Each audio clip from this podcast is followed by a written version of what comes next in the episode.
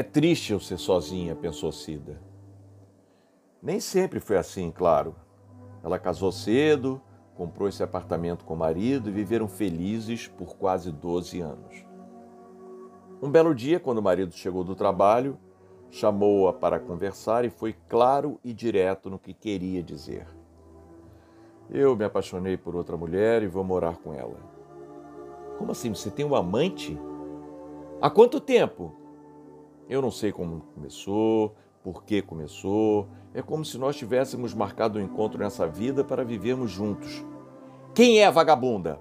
Eu conheço? Não, você não conhece. Ela foi trabalhar lá no escritório e nós acabamos nos envolvendo. Você já decidiu? E eu ao seu. Como eu fico? Ele nem chegou a responder e Cida desabou num choro doído. Eu vou deixar você morando aqui vou mandar dinheiro por mês. Eu não preciso do seu dinheiro. Bom, você quem sabe. Se precisar de mim, você sabe como me achar. Qualquer coisa que precisar, você sabe, pode me ligar. Eu não preciso de você para nada, para nada. Cida começou a chorar mais intensamente. Alceu deu um tempinho e falou: Eu vou arrumar uma mala. Depois eu peço para o boiler do escritório passar aqui e pegar o resto. Não precisa nem bater aqui.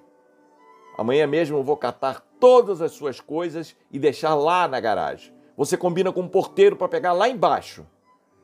Alceu tinha um escritório de contabilidade trabalhava para várias empresas e eles viviam bem. Cida já era enfermeira concursada, trabalhava no mesmo hospital até o dia em que se aposentou. Não eram casados, pois ela, como filha única de militar, recebia uma pensão depois que o pai faleceu. Não era muito, mas junto com seu salário no hospital, deu para continuar vivendo naquele apartamento sem passar grandes dificuldades aquele rompimento marcou tanto a sua vida que Cida nunca mais pensou em se juntar com mais alguém. Para quê? Para acabar de repente, sem mais nem menos? Seu único arrependimento foi não ter aceitado ter um filho com ele. O seu era louco por criança. Talvez se tivesse tido um filho, teria sido diferente. E se ele ainda assim tivesse se apaixonado do mesmo jeito e a tivesse deixado sozinha com o filho? O que ela mais lamentava hoje não era a falta de um amor, mas a de uma companhia. Aquela noite ela nunca mais esqueceria. Foi a mais longa noite da sua vida. Quando o dia amanheceu, foi que ela pegou no sono. Não teve como trabalhar naquele dia. Ligou para o hospital dizendo que não estava bem e ainda bem que o diretor, diretor lhe deu três dias em casa. Foi a sua sorte. Meses depois de se separar, teve um caso com o médico no hospital. Ele era casado, mas sempre falou que se ela quisesse casar com ele, ele abandonaria a esposa e iria morar com ela. Cida tinha o propósito de não mais se juntar com ninguém ainda mais com um cara casado. Um dia, após um descuido, Cida engravidou. Ela sabia que esse seria o momento crítico da relação. Ela o chamou para conversar e, quando falou que estava grávida, ele ficou sério e disse: Você não pode ter esse filho agora. Por que não? Eu não estou te pedindo nada. Se você quiser colocar o seu nome na certidão dele, tudo bem. Se não quiser, tudo bem também. Eu não estou te cobrando nada. Eu sei, Cida, eu, eu também quero ter um filho. Só que a minha esposa está muito doente, com câncer. E eu não saberia como contar isso a ela sem que agravasse ainda mais a sua doença. Ué, então não conta. Isso não é assim, Cida. Nós não tivemos filho. Eu adoro criança, mas eu quero viver com ele, dormir e acordar com ele, chegar em casa e ser recebido por ele. Como vou poder fazer isso enquanto minha esposa. E se ela se curar? O oncologista deu no máximo seis meses de vida. Ela resistiu até o quanto pôde. Ele pedia, insistia, dizia que eles teriam a vida toda pela frente e ela acabou cedendo. Ele acompanhou no aborto, ajudou-a na recuperação e, de uma hora para outra, disse que a esposa tinha pedido para passar seus últimos dias de vida no Rio de Janeiro, junto com a família. Ele pediu transferência para outro hospital público no Rio e, em questão de dias, mudou-se com a esposa para um bairro perto do hospital. Cida nunca mais voltou a vê-lo. Quando se aposentou, foi com certeza um dia mais tristes da sua vida. Algo parecido com o que ela sentiu quando se separou do marido e o que estava sentindo hoje. Ela, que havia jurado que jamais iria se apegar a homem algum, estava vivendo a iminência de ser abandonada novamente por aquele menino que o destino tinha colocado nos seus braços. Eu devo retificar que o destino não existe? Não precisa, não é? Enquanto sofria sozinha, a campainha de seu apartamento tocou. Ela fez menção de que ia abrir, mas parou. E se fossem os meninos do tráfico novamente? E se já estivesse trazendo as drogas para o seu apartamento? A campainha tocou novamente.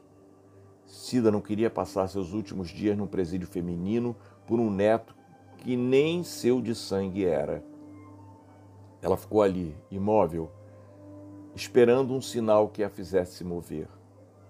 Do corredor, alguém gritou: Dona Cida, é o Vicente, você está em casa?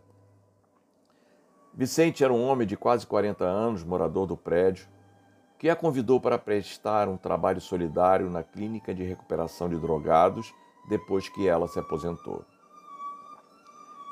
Ela chegou perto da porta e perguntou: Você está sozinho? Ele olhou em volta e respondeu: Sim, claro. Vai até a escada e veja se não tem alguém escondido. Uns garotos. Ele fez o que ela mandou e voltou para a porta do apartamento dela.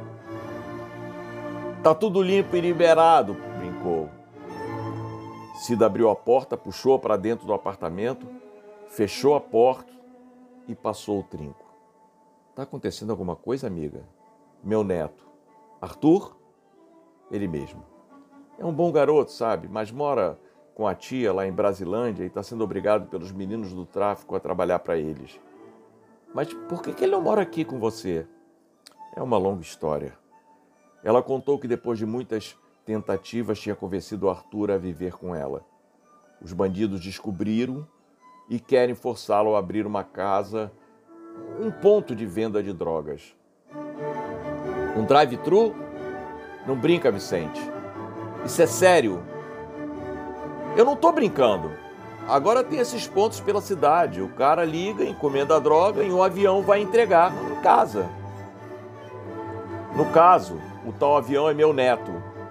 Quantos anos ele tem? Doze anos.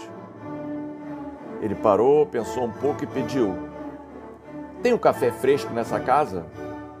Vem aqui comigo na cozinha. Tinha acabado de passar um para o meu neto. Enquanto servia o café, Cida contou o que tinha acabado de acontecer na sua casa pouco tempo antes dele chegar. Vicente colocou açúcar e bebeu o café. Sabe, dona Cida, eu estava pensando aqui. É, lá na clínica que a gente presta serviço, tem vários caras que poderiam nos ajudar. Como assim?